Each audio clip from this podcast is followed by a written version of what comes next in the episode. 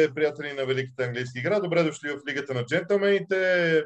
Рубриката е футболни стратегии, а мой събеседник е Александър Захариев, с когото много често си говорим за а, футбол. А, здравей първо, добре дошъл. Радвам се, че можеш да участваш в нашото предаване. А, добре заварил Боби. Изключително радостно е за мен, че отново имаме възможност да си говорим за футбол и да обсъждаме интересни теми. Сега, а, няма, няма човек, който да не говори а, за това, което случи с Манчестър Сити, а и с Реал Мадрид в вчерашния ден. А, ти изобщо как защото темите после ще стигнат до, до подготовка, до мислене и така нататък. Но ти как тълкуваш това, което се случи? До 85-та, 6-та, 7 8 минута Реал Мадрид няма точен удар. Ман Сити изведнъж се сгромоля с зловещо сгромолясване игрово. Как си обясняваш всичко това, което стана? А, аз, а, когато гледах матча, наистина ти си прав, че до, до 90-та минута, може би, ако сме напълно точни, Реал Мадрид нямаха точен удар и с първия си точен удар в матча вкараха гол, успяха да изравнат. А, но за мен е по-така интересното е, че аз винаги си говоря с и мои приятели, които са фенове на Реал Мадрид, аз лично не съм.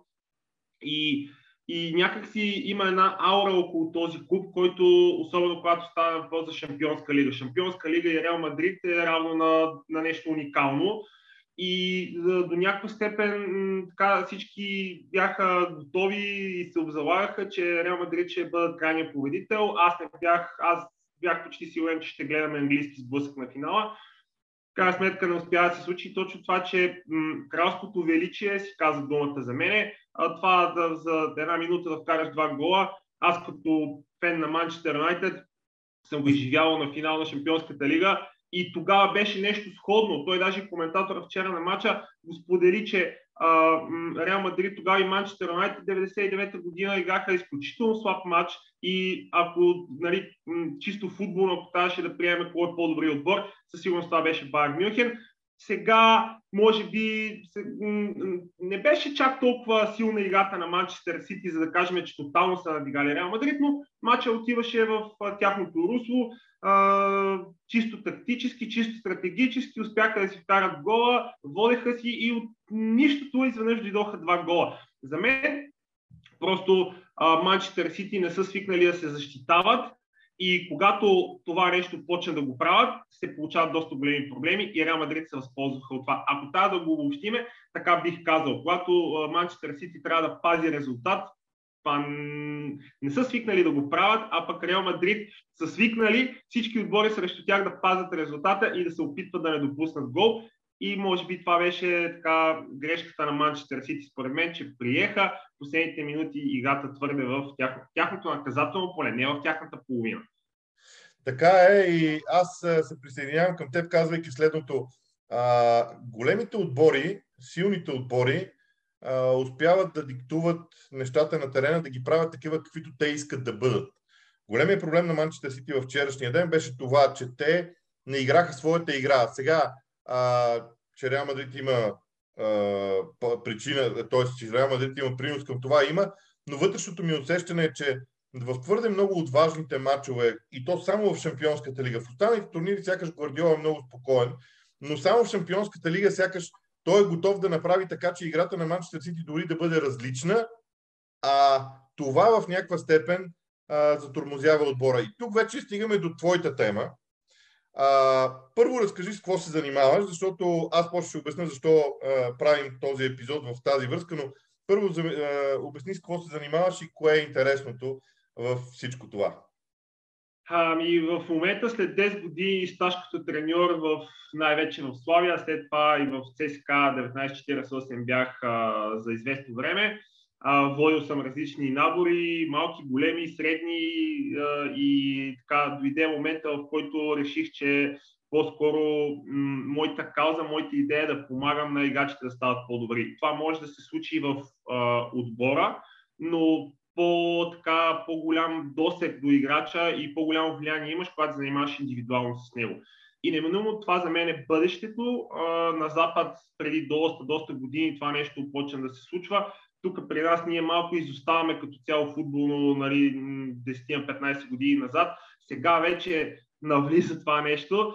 И така аз реших да предприема тази крачка на този етап и се занимавам с индивидуално развитие на играчите, като това индивидуално развитие на играчите включва не само работа на терена, а и работа пред компютрите и анализи и а, така работя в момента и с едни холандци, една холандска компания Tactile се казва, лицензо носител съм за България. Тя се занимава точно с това индивидуален анализ, като с професионалните футболисти работиме, като анализираме тяхната собствена игра, с по-подрастващите по-малките анализираме игровите ситуации, които могат да настъпят по време на матча, защото това е разковничето и това е ключовото, да знаеш в всяка, всеки един момент, във всяка една игрова ситуация, кои са детайлите и да знаеш как да ги приложиш, да разпознаеш тази ситуация, да знаеш, че след една секунда или след две ще последва центриране, или ще последва удар, или ще последва дълго извеждащо подаване и ти да реагираш на това нещо както вчера пак може да се върнем на Реал Мадрид, имаше центриране, нали, ние трябва да сме перфектно подготвени за това центриране. Ние трябва да очакваме това центриране и да знаем как трябва да сме застанали, какво трябва да правим и така нататък. Та, с това се занимава в момента изцяло индивидуално развитие на играчите. Сега, а, причината да направим този епизод с теб е точно това, че на мен беше страшно интересно а, всичко това. Ние ще минем, а, заявявам, че ние ще минем през отделните позиции, за да поговорим за всяка една позиция, отделните а, така, необходими а, неща, които трябва да се случват там. А, няма да използваме картина целенасочено, може би в, някакви бъде, в някакво бъдеще време и това ще направим. Но а, в момента, защото на, на Прима Виста и при мен имаше такава реакция. А, искам да изясним, като говориш за индивидуална тактическа подготовка на играчите, тя не се ли блъска с отборната, с треньорската? Защото, а, примерно, ако да речем аз съм футболист и ти правиш индивидуален анализ на моята подготовка, тя не се ли конфронтира с а, евентуални тактически, а, тактически наставления, които а, треньора на отбора дава, защото това изглежда малко конфликтно и, и ми се иска да го изясним преди да продължим нататък. А, да, много хора биха си помислили, че това нещо влиза в конфликт с чисто тактическите а, така, идеи на треньора, които има и които иска да се приложат, но не. Идеята е, че в, а, има принципи. Нали, както а, знаем, че в а, система, в фаза защита, в фаза атака, различните системи, имаме принципи. Нали? Принципите са така наречени, нали, на по-прост език мога да кажем, законите в футбола. Тоест, това е нещо задължително, което трябва да се случва и ние коментираме само а, детайла и принципите. Тоест, ако имаме отворена топка, да кажем, нали, за по-лесно хората да ме разберат, нали, отворената топка означава, че противникови играч владее топката и играча няма натиск. Тоест, топката може да се даде напред в моята зона. Ако аз съм централен защитник и халфа на противниците може да даде пас към моята зона, без да никой да му противодейства, това е отворена топка. Това означава, че аз като защитник какво трябва да направя? Трябва да отстъпа, да се огледам, да заставам по обърът и да почна да отстъпвам назад. Защо? Защото в противен случай топката ще мине зад гърба ми и някой нападател, ако тръгне на скорост, ще излезе сам срещу вратаря. Да, в тази ситуация ние трябва да подготвим защитниците, че те трябва да разпознаят, че топката е отворена, че трябва да застанат полуобърнати, трябва да се огледат. Много е важно на коя страна заставам полуобърнати, на лявата или на дясната, зависимост от това къде е топката, а, къде отива а, нали, а, нещата и а, това са детайлите. Тоест, ние анализираме детайла. И нали, за да а, за наистина хората да разберат, най-така известният играч, който работи с Tactile и с холандската компания, която аз съм представител, е Стефан Деврай от Интер, централния защитник. Между другото, тук ще издам малко така предварително, че се очаква той да бъде играч в Висшата лига отскоро. Няма да издавам вече повече подробности, а, понеже е холандеца. Лоренс, който ние работиме заедно, е личен а, така, е, а, треньор индивидуален на Стефан Деврай. Та, аз знам малко повече подробности, но няма да издавам. Просто ще кажа, че има доста голяма вероятност той да се озове в Висшата лига.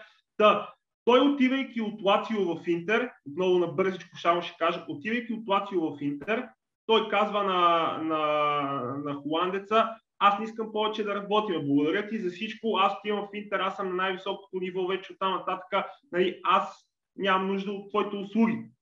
Окей, няма проблем. Обаче след 3 месеца Стефан Деврай звъни отново на Лоран и му казва, искам отново да работиме заедно. И Лоран, му, Лоран го пита, защо, какво стана, нали? Вече ти в Интер, там би трябвало да обръща достатъчно внимание. Той казва, не, там обръща внимание на отборния анализ, на противниците, как играят, как ние трябва да играем, за да може ние да спечелиме следващия матч. А, никой не се фокусира върху това ти дали а, ще станеш по-добър или не. Тоест никой не анализира индивидуално твоята игра. Ако те мислят, че ти ще се справиш с тактическите инструкции, ти си на терена. Ако те осъзнаят, че ти не си достатъчно подготвен, за да се справиш с изискванията, ти просто ставаш на резервната скамейка. И за да може той да е максимално подготвен и винаги да е в стартовите 11, той иска човек, който всичките тези детайли да ги гледа по дупа и да му каже, тук трябваше да направиш това, тук не си се подготвил правилно. Ясно е, че Стефан Деврай вече е на такова ниво, че той сам може да разбере кога е допуснал грешки, кога не, но въпреки всичко той разчита на, на хората, които да му изрежат всеки един момент и да му обяснат детално защо е сбъркал и какво е сбъркал. Да, това е само потвърждение за пореден път. Се убеждавам, че това е потвърждение на, на факта, че футбол отдавна вече се е превърнал в наука наука, която се изучава не само на отборно, на индивидуално ниво, на всякакво ниво и подценяването на какъвто и да е детайл е абсолютно излишно. И сега навлизаме вече в на детайлите и при нас. Изкушавам се веднага да започна с нещо, което страшно много и ние говорим в студията. Високо изнесената защита. Защита, която е близо до линия защита, която е близо до централната линия на терена. Няма да говорим дали трябва, дали не трябва. Приемаме, че щом треньорите са решили да го направят, това е полезно. Да опитаме да съберем основните принципи, които централните бранители първо трябва да спазват при такова, а, при такова построяване и може би каква връзка трябва да имат с полузащитниците пред себе си. Оттам да започнем. Да, ти си прав, нали, че това е въпрос на избор на треньорите. Ясно е, че ако линията на защитата е изнесена високо до центъра, това означава, че отбора иска да пресира, иска да играе изключително високо. А, това неминуемо означава, че централните защитници трябва да са готови и а, това, което споделих аз за отворената топка, защото м- принципа за излизане от преса, един от принципите за излизане от преса е с дълга топка. Това означава, че те трябва изключително много да са подготвени нали, за това свободно пространство, което те оставят зад гърбовете си. А, комуникацията с халфовете е изключително важна, защото а, първо, нали, идеята е, че м, противникови отбор, м, както казах, може да излезе след дълга топка, но може да излезе след разиграване. Това означава, че комуникацията с халфовете трябва да е и синхронна, трябва да е изключително добър, защото а, тази топка не трябва да стига до нападателите по земя, така да кажем, чрез разигаване. Тази топка не трябва да стига. Тоест, халфовете и защитниците трябва да са застанали така, че да оплътняват тези зони и да няма пасове напред. Това вече влизаме малко и като подсигуряване и позициониране, но то е свързано, защото идеята е, че трябва да имаме а, а, нали, а, зона, да, да имаме подсигуряване, т.е. да имаме тригълниците, така че да не може топката да се дава напред, винаги да се дава назад и евентуално вече да има изританата топка, защото при високо изнесена защита ние очакваме противникови отбор да изрита топката напред в един момент.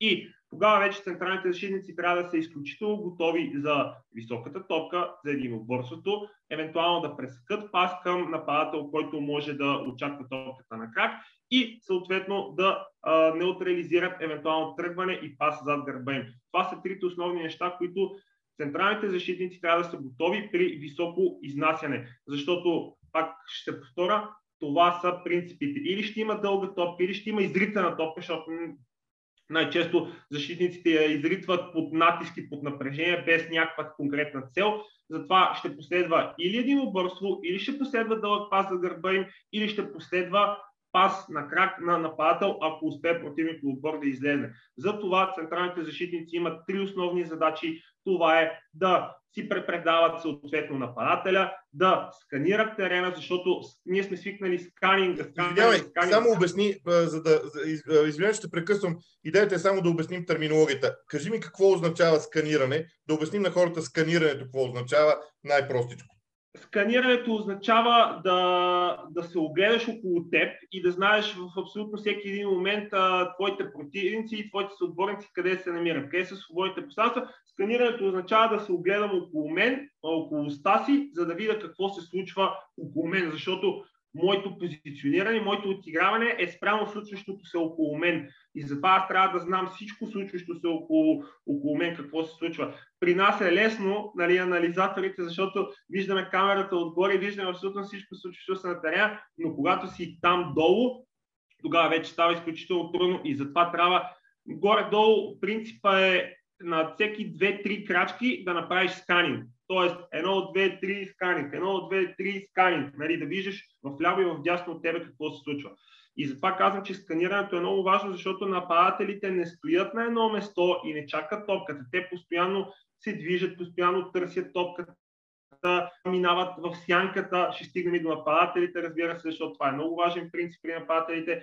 И а, защитниците трябва да внимават точно за това нещо и да сканират постоянно, да си препредават и комуникацията. Изключително важно е комуникацията на високо ниво и а, тук а, друг основен принцип е препредаването. Ако аз имам нападател до мен и съм един от централните защитници и искам да го препредам на, на моя съотборник в дясно от мен или в ляво от мен на другия централен защитник, това става, освен чрез говорене, ние сме свикнали, ама на 70 хиляди излизаме на, на, на, на Олд Трафорд или на Бернабело, имаме 80 хиляди човека и крещат и викат, нали, само комуникацията е много трудно. Трябва да имаме и знаци с протягане на ръка, нали, с а, изобщо всякакъв вид комуникация, която е възможна, за да може да сме напълно сигурни, че нашия съотборник, който ще прихване евентуално централния патъл, трябва да е готов и трябва наистина да знае, че това нещо ще се случи. Та комуникацията наистина е много важна в този случай. Добре, да добавим и още нещо. Единоборствата, ти ми беше разказал нещо по този, по този повод. Аз си признавам, че сърдечно след това се загледах и го има в много елементи. Тоест, предварителният контакт между защитник и нападател, без значение какъв е защитника или без значение какъв е защитаващия се футболист, защото той може да бъде и полузащитник и така нататък. Предварителният контакт между защитаващия и нападащия се играч, защо се прави а, в тези моменти? Ами, а, това нещо се прави, за да може аз да имам предимство и да мога да спечеля единоборството. Нали, това го говориме, когато имаме въздушно единоборство, т.е. когато имаме висока топка. нападателя търси топката. Нападателя най-често стои с гръб към вратата или е полубърнат. Но дългата топка, тя тръгва да го прескача. Съответно, защитника винаги има предимство, защото той пази дистанция от 2-3 крачки зад нападателя и той е готов. И принципа, който и аз обучавам в момента централните защитници и защитниците като цяло, дори и бековете, че те трябва първо да направят две-три качки напред, да блокират движението на нападателя назад, защото нападателя тръгва да се движи назад. Той тръгва да прави засилка, за да може да отскочи. Когато аз направя две качки напред, съвсем леко просто сложа тялото си, той ще се удари в мен и в този момент неговото движение спира. Тогава вече аз правя две качки назад и вече нямам, нямам съприкосновение с него, нямам съприкосновение с нападателя и вече мога да взема чисто топката. Но този детайл е много важно кога се прави. Защото аз ако отида малко късно да го блокирам, тогава вече топката ще ме прескочи и мен. Въпреки, че в някои случаи това е целенасочено, защото аз съм сканирал, огледал съм се, че е той е единствен нападател, зад мен няма никой и когато аз пропусна топката, моите съотборници, които ще ме подсигурят, те ще я вземат и просто отнемаме топката и почваме да изграждаме атака. Това означава, че някой път имаме целенасочено а, търсене аз да блокирам неговото отигаване, дори и аз също да не играя с топката. Но блокирането е изключително важен детал. Аз ти го обясних на тебе. Жалко, че не може да го покажем. Имаше, имам една компилация от Аймерико Апорт, нали, какво прави той, когато а, скача за висока топка, как той го прави по перфектен начин. Цели момента, прави две-три крачки бързо напред, съвсем леко слага тялото, ограничава движението на нападателя, прави бързи две-три крачки назад и вече абсолютно необезпокояван взима въздушното единоборство. Аз мога да добавя и още, не, още много неща. а, понеже ще преминем към крайните бранители, а, загледах се много внимателно в играта на крайните бранители. Там има абсолютно нещо подобно. Когато а, и това се случва непосредствено преди, при преса, непосредствено преди изритването на топката, защото играчите внимават, непосредствено преди да бъде изритана топката, примерно от а, а, противниковата половина към своята, към половината на защитаващите се а, играчи, защитниците правят едно скъсяване на дистанцията до нападателите и просто правят така, че те да ги усетят. т.е. да не стартират едновременно нападател и топка, т.е. движението на нападателя и топката към, към тяхната врата. Наистина е много впечатляващо. И понеже вървим към крайните защитници, десни и леви съответно. Благодарение на Ливърпул и на Манчестър Сити тази позиция придоби съвсем много значение за футбола. Дори бих казал, че може би това е една от революциите на, на, на това десетилетие в играта. Кое е най-важното всъщност при крайните защитници вече? Защото гледаме един тренд Александър Арнолд, който буквално играе много повече напред, отколкото в своето пространство. Тук. Но все пак някъде трябва да има баланс между двете неща. Как ти а, виждаш баланса между, между двете функции на крайните бранители в крайна сметка? Ами, балансът трябва да бъде такъв, че а, един крайен защитник, съвременен, трябва да може да играе еднакво добре в фаза атака и в фаза защита. И а, още взето, аз си спомням и никога няма да забравя на времето Гарет Бел, когато той започна неговия така, път в Саутхемптън, той беше като крайен защитник, мина след това като крило, след това играе като атакуваш халф, нали, просто той имаше а, доста така голяма трансформация в неговата позиция на терена но той като а, бек игра доста добре и беше така, нали, човек, който а, той също беше, си имаше много афинитет към а, атаката и той беше постоянно в противниковата половина и създаваше доста неприятности и в крайна сметка излезна така, че той а, стане едно от най-добрите крила в света и не случайно стигна до мултимилионен трансфер в Реал Мадрид. Та, а, тази позиция е изключително важна, но м- ние така може да кажем, че е много важно стила на игра. Защото ако моят отбор предимно ще се защитава, нали, а, тогава вече ми трябва крайен защитник, който е предимно с по-добри защитни функции, отколкото атакуващи. Ако той прави по 2-3 включвания на матч в атака, тогава ясно е, че аз искам той да е добре подготвен, но по-скоро ми е той да е перфектен в фаза защита, не в фаза атака при Ливърпул. А, това нещо, което се случва при тях е, че защитниците, техните крайни защитници в лицето на Робъртсън и тренерът Александър Арнолд са еднакво добри в фаза атака и в фаза защита, но от тяхната фаза атака ние се захласваме по това, защото ние, както и ти каза, те предимно играят в противниковата половина и те играят с топката. Но тук вече е чисто тактически, защото а, Садио Мане и Салах нали, в началото, особено когато това стана толкова а, като някакъв тактически ход на Юрген Клоп. Те влизаха навътре и ставаха като двама, още двама централни нападатели, за да могат да освободят а, фланговете на Арнолд и на Робъртсън. И ние така, аз лично нали, с, мога да използвам този израз, че гледах с широко отворена уста, просто не можех да повярвам нали, на тази иновация и а, ние на България тук сме си свикнали, че а, бега си стои до центъра, си изнася и след това вече изобщо противниковата половина не, не преминава. Не, и видяхме защо не. Но, пак казвам, това трябва да е тактическо и това трябва да е с, а, с някаква цел. Тоест, самия отбор да иска да играе по този начин и затова ти търсиш тези, този профил на, на крайните защитници да отговаря на твоята игра. Пак казвам, нали, много е важно дали ще играш по-атакуващ футбол или по-дефанзивно настроен. Сега, аз не знам дали това трябва да бъде отнесено към крайните бранители, но да поговорим малко за зоните на центриране, момента на центриране в една атака, защото а, напоследък в футбола а, навлязоха много ранните центрирания, тогава, когато линията на, защита, на другата защита, на противниковата защита не е подготвена но умението да избереш момента за ранно центриране, вероятно се тренира. А, и зоната, в която трябва да бъде центрирана топката, пак ли зависи толкова от отбора, или може би в футбола са намерени зони, които са универсално опасни за противника. там, когато и да пратиш топката, винаги е опасно?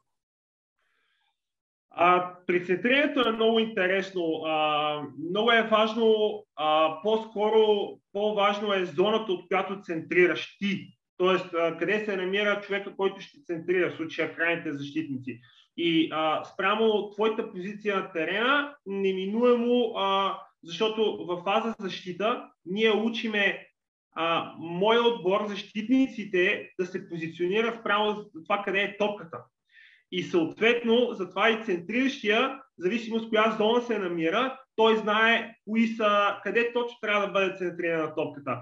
Ако, да кажем, примерно сме преди линията на, на наказателното поле, това означава, че а, зоната на, на защитата ще бъде по-изнесена напред. Това означава, че между защитниците и вратаря ще има доста голямо пространство. И центрирането е неминуемо там. Това по-ранно центриране, за което ти а, сподели, това означава, че ние търсиме свободното пространство между защитниците и вратаря. Това е тази неврологична зона, която а, така е най-трудно охраняема, защото хем вратаря се чуди дали може да излезе да спеси да пресече това центриране, хем защитниците се чудят дали могат да отстъпат достатъчно бързо, за да могат да вземат тази тока. И а, тогава се получава един проблем, защото винаги нападателя има предимство, защото той трябва да намери перфектния тайминг, перфектното време, в което да стартира, за да не излезе засада.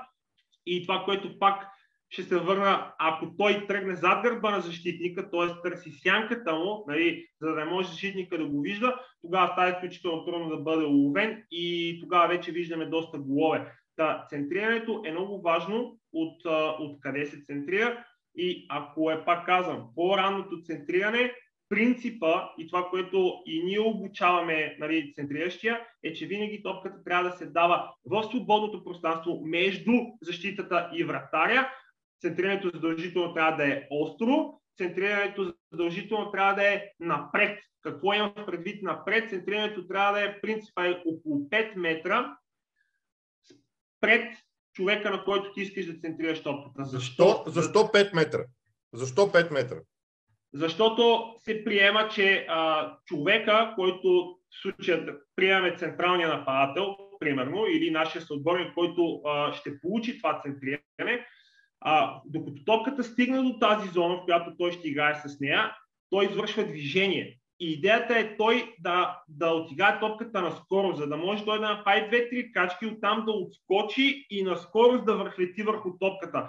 И по този начин а, той да ня чака на место. Защото ако чака топката на место, тогава вече няма да има достатъчно сила в удара, той ще бъде далече, защитникът ще може да му противодейства и затова центрирането е напред в зоната между защитата и вратаря и на 5 метра, за да може през тези 5 метра, докато топката стигне до точката, в която ще бъде отиграна от нашия съотборник, той да направи нужната засилка и да, да не е нужно да, да добавя толкова сила в удара, той просто трябва да маркира самата, самата топка. Затова още тези 5 метра са изключително важни. Да, още един въпрос. Обикновенно, понеже в съвременния футбол започнаха крайните бранители да играят с обърнат крак също, както крилата. А, особено при маси това е много ясно изразено. А, има различен вид центрирания. Едните центрирания са десен крак от дясно с фалцова топка, която формално погледнато търси точно тази зона, която ти казваш. Но започнаха и обратните центрирания, с ляв крак от дясно, търсики далечния край на вратарското поле с, пара, с а, траектория на топката, която е много, много далеч от вратаря. Ако трябва да разделиш тези две центрирания, те по какво си приличат, по какво се различават? Ами, двете центрирания се различават по това, че ние учиме и точно това центриране навътре, защото а, това центриране навътре е а, по-скоро то е като удар.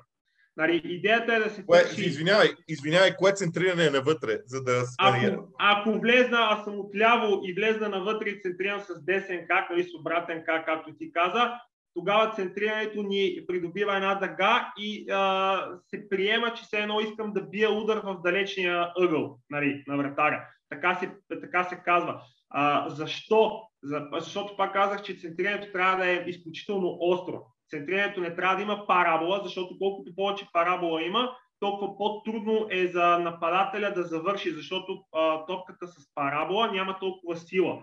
И тогава вече защита, човека, който стига топката до него, няма да може да, да вкара гол, няма да бъде достатъчно остър удара, за да може да изненада вратаря. Затова остро центриране. След това центрирането трябва да е на втора града. Защо? Защото по този начин топката преминава през почти всички защитници и единствения, който би трябвало да е в тази зона е бега, който евентуално да противодейства. Но това, но това е целенасочено търсене и там на втора града нахуват поне двама-трима играчи от, от нашия отбор съответно, защото това е търсен ефект. Разбира се, да имаме числено предимство в а, зоната на втора града. А, и а, ти каза, ти си пав, нали, траекторията, идеята е, че трябва да изпише една дъга, която да отиде по-далече от вратаря, т.е. съответно той да не може да, да, да вземе топката. И а, другия принцип е, че това центриране трябва да се извърши с вътрешната част на крака, затова казах, че трябва да е остро, ако да дадем паса, това центриране се справа вътрешен, тя става много мека топката лети в една линия права и тогава вече и за вратаря става изключително лесно да, да направи няколко качки и да скъси това центриране. Да, много е важно, много е търсено. Ман особено ти си пак, че е изключително. Те нямат изключително високи футболисти за тези центрирания, но понеже центрирането се прави перфектно, имат численото предимство, центриранията са им изключително остри, хубаво насочени и затова успяват да се възползват от, от този прием и да вкарват доста голове.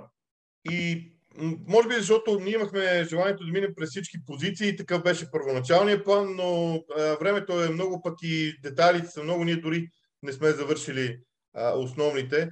Да минем и през темата за централния нападател, пък за следващия епизод ще оставим всичко останало. А, едно от най-интересните неща е, че напоследък централните нападатели всъщност не са точно централни нападатели. От една страна, говоря за централни нападатели на Ливърпул, на Манчестър Сити, дори Хари Кейн в Тотнам се дърпа а, по-назад, макар че той съчетава двете неща.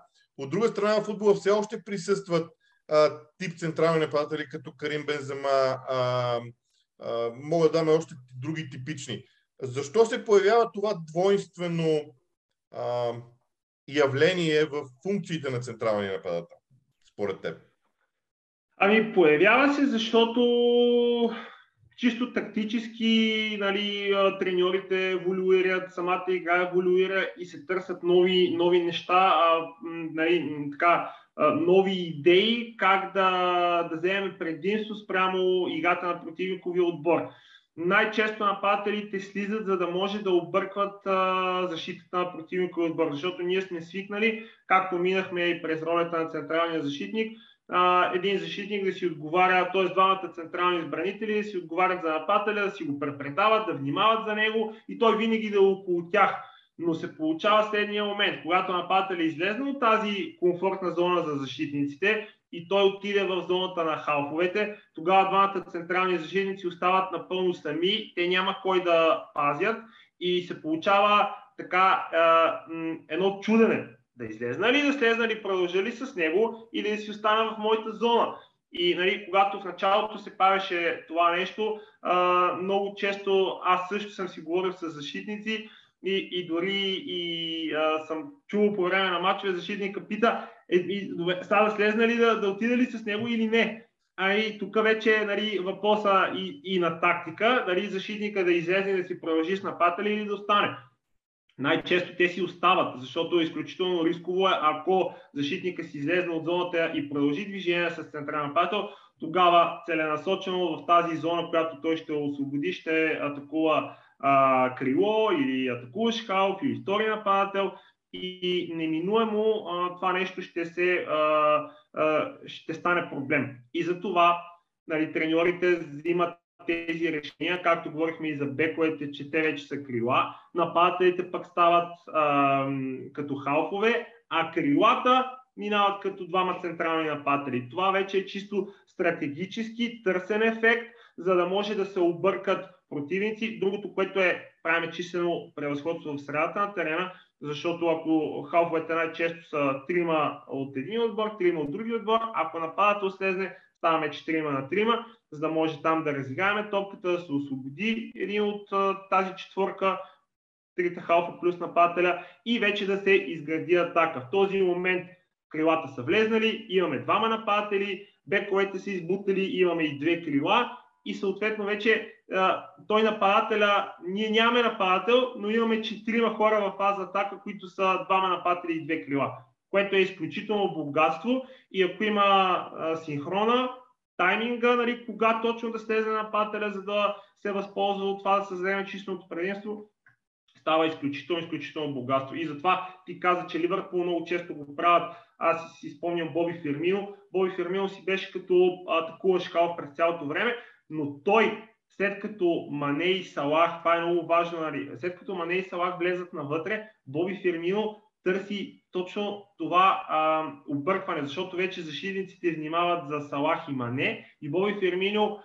търси в този промеждутък между тях, в тази зоничка, минава през гърбовете на защитниците, така че те не го виждат. Аз съм си хванал Салах, обаче аз не следа и Боби Фирмино, защото няма как. И той издебва в гръб, минава, отива на свободното пространство и вкарва гол. Той го правеше по, изключително, по изключителен начин и аз бих дал него като перфектния пример за такъв нападател.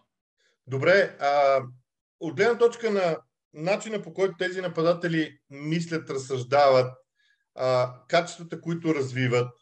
Смяташ ли, че бъдещето на тази позиция всъщност е а, за едни далеч по-различни нападатели от тези, които сме свикнали да виждаме като номер 9? Защото а, ако приемам, че един Холанд, който е а, сега а, един от най-модерните а, и талантливи играчи на тази позиция, гледаме превръщането на Хари Кейн в един различен играч. А, дори ако искаш, може да вземем връщанията на Бензема по-назад. Много такива примери. В един момент се оказва, че централният нападател вече е подобно на много други позиции трябва да се развива по различен начин в сравнение с обичайните. И може би, за да завършим разговора, май за всяка позиция възви това, че ти нямаш развитие на определена позиция, а имаш развитие на комплексни качества за да свържем с а, началото на разговора. Абсолютно. Ние затова а, а, се вглеждаме в детайлите и игровите ситуации. Аз затова казвам, че ние обучаваме нали, с Tactilize, с онлайн о, о, тактическите уроци и с анализите. Ние обучаваме а, в различните игрови ситуации. А, даже тук ще, ще, ще, ще цитирам Меси, който казва, че а, отиграването не е съзнателно, т.е. не е нещо ти да знаеш, че трябва да подадеш там. Всичко се прави с инстинкта. Ти взимаш това, а, правиш, отиграват най-добрите отигравания са с инстинкт и колкото повече а, отиграваш определена ситуация, ти толкова повече увереност и знаеш какво точно трябва да направиш. Нали? И затова това отиграване на тези игрови ситуации се прави на тренировъчния терен. И когато ти правиш една игрова ситуация 1000, 2000, 10 000 пъти ти се случва на тренировки и на матчове, ти вече инстинктивно можеш да вземеш това бързо решение и да вземеш най-доброто решение в тази игрова ситуация.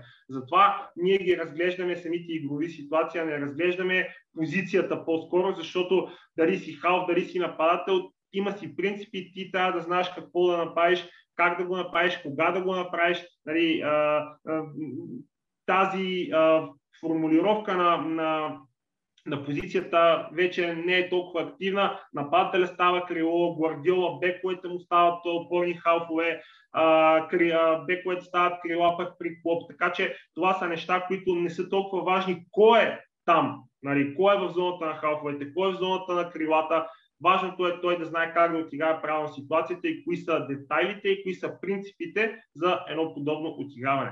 Та, при нападателите, а, сега, аз ако трябва да бъда честен, нали, защото ти каза, че ролята на нападателя се промени и така, така наречения таран вече малко изчезваш вид, но а, ако трябва да бъда честен, просто няма.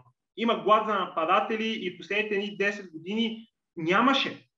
Искаш да купиш такъв нападател, но то просто го няма. Нали? И те малко така, понеже те почнаха да изчезват тези добри нападатели тип Таран и тогава вече треньорите се принудиха да търсят някакво друго решение на проблема, защото не можеш да играеш с тия центрирания, не можеш да, да, да го чакаш той да гардира топката и само около него да минават нали, бързи футболисти, той да отклонява. Това вече не може да го правиш, защото нямаш тази физика, нямаш тази мощ и тогава вече защо да не използваме фалшивата деветка, така да се каже. Дори Меси играше на тази а, роля при Гвардиола.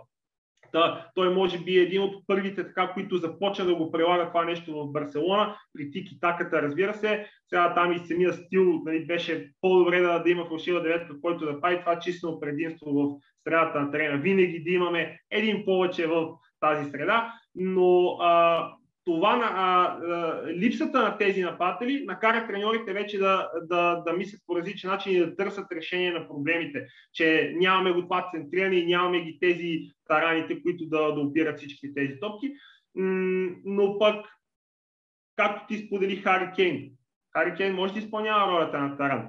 Само, че вече футбола се промени и той, дори и той слиза и вече взима топката толкова ниско и в това време Хюн Минсон примерно атакува. Аз съм гледал изключително много клипове, нали, точно за, за тръгването зад гърба на крилата. И Хюн Минсон и Хари Кен го правят перфектния синхрон. Хари Кен слиза, дава се пас и той отклонява на Хюн Минсон, който търси това свободно пространство, което защитника оставя, ако реши да излезне с нападателя, това, което ние говорихме, нали, тук нали, борбата да слезне ли с нападателя или да си остана в зоната. Ако не слезнеш, нападателя ще вземе, ще се обърне и тогава вече пак ще развие атаката. И много е тънък момента да го вземеш това решение и затова нападателите имат изключително важна роля в, а, вече в съвременния футбол за изграждането на атаката, а не само за завършването на, на, на нея. Добре, Сашо, благодаря ти за този епизод. Разбира се, ние ще направим още.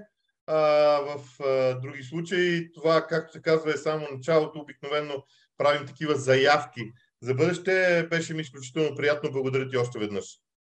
Аз изключително благодаря за, за поканата и за възможността. За мен беше чест и удоволствие да ти гостувам в предаването и се надявам след време отново да, да имаме възможност да, така да, да, да говорим за футбол и надявам се да е било приятно за всички зрители и да, така да, да им е било интересно.